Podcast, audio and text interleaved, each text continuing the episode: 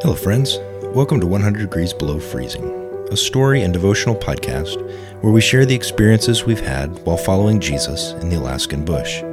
Sometimes odd, sometimes funny, sometimes painful, but always in light of Jesus. Grab something warm and join us in the adventure.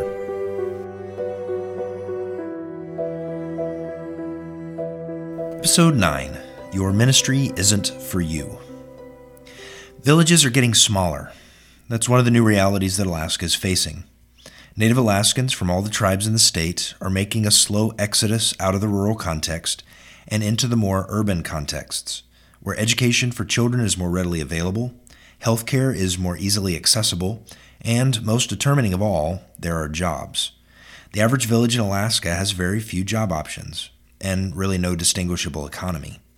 Schools, city clerical, and utility work, and some seasonal jobs produce the bulk of the job opportunities in villages. So, when there's no work, people begin to look for where they can get work. In communities that have small economies, many of the jobs that these economies produce are not what you might call on the job training kind of jobs. Rather, these are university degree kind of jobs. Teachers, wildlife biologists, medical workers, and the like require individuals who have gone to some formal schooling before coming for the job in the village. The number of village folks who go out for education and then return to work in their village is rather small. And because these jobs are filled with people who are not from the village, they really have no lasting tie to the village. All their family lives away. And if they have kids, when they graduate, they'll be moving away from the village too, causing a greater strain on the individual to not stay. That brings us to students.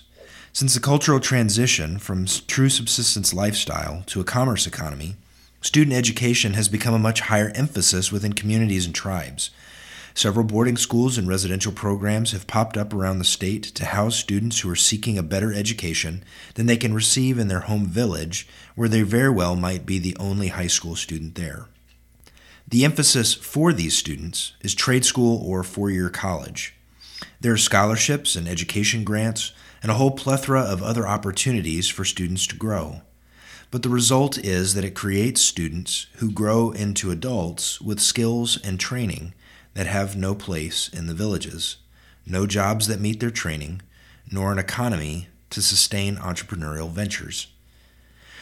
So, what do you do when you know that you don't get to keep the people you're pastoring. I've talked with several pastor friends who have shepherded con- congregations that have lots of military personnel. They know that military families get moved around a lot.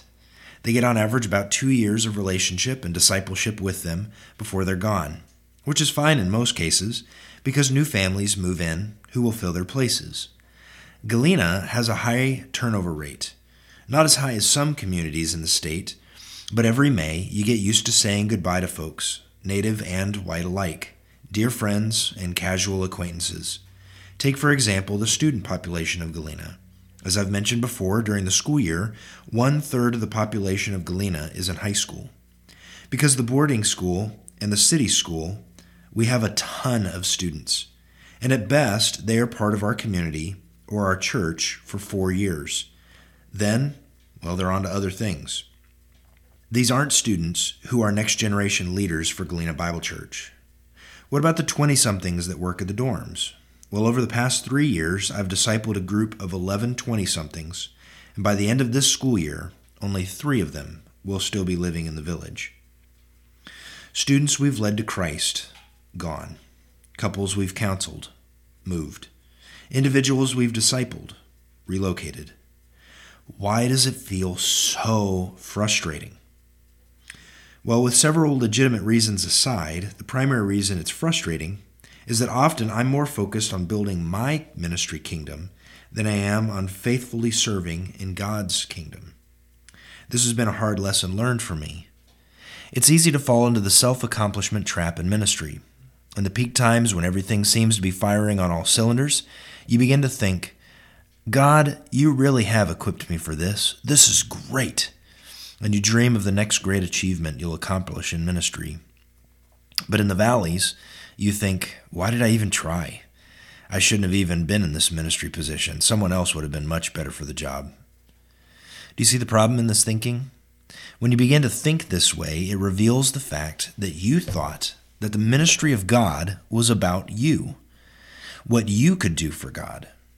Ministry isn't about you. We don't disciple people so that we have more and better people to do more and better ministry with. We disciple people because our Savior commanded us to. When we have a thousand people to disciple, we do so faithfully. When we have one person, we disciple them faithfully. We preach, teach, and model the gospel faithfully. We die and are forgotten. But not by God, because your ministry wasn't about you. It was about His glory and His renown.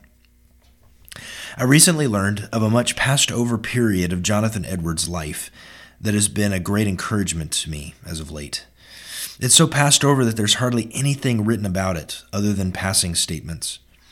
Jonathan Edwards, the great Puritan preacher of the Great Awakening, was fired from his church. One of the most well known Christian preachers of his day was fired because of his stance on communion. They couldn't find anyone to preach the weekend after they fired him, so they asked him to come and preach the next Sunday as an interim. You can't really make this kind of stuff up. And he did so for quite some time. All the while, he was receiving invitations to become the pastor of large and well established churches in New England and back in the British Isles. But Edwards makes a rather odd decision. He heads west about 40 miles to what was then the frontier of the United States, to a place called Stockbridge. There, a former missionary friend of Edwards had started a church in that small community of Mohawk and Mohican Indians and there for several years Edwards served in a native village of less than 200 people. And when the time came for him to leave, he did so begrudgingly. It appears as though he loved the people and the work happening there. There is today a push in missions and church planning to focus on the urban contexts of the world. And this is not a bad push, the world is urbanizing. Masses of humanity are congregating in cities all over the world, and the gospel is not keeping up with population growth in these places. But all the while, the small places of the world are being forgotten. Because people are leaving those places, there is a tendency to say, is it really worth the effort? Is it worth the resources? What do you think Edwards would say? What do you think Jesus would say? Let's pray for both, shall we? Let's pray that, the Lord of the harvest would send laborers to the little places of the world to bring the gospel to the people there. Let's pray that God Almighty would send people to the most densely packed plots of land on the planet so that people there would have a shot at hearing the gospel. Let's remember that our ministries are not about us. Let's remember that the faithful preaching and teaching of the Word of God to a few is infinitely more valuable than the self serving ministry to a million. This is a lesson I'm still learning in one of the forgotten small places of the world. Thanks so much for joining us on this episode of 100 Degrees Below Freezing. To you, friends, I say, stay warm and never stop needing Jesus.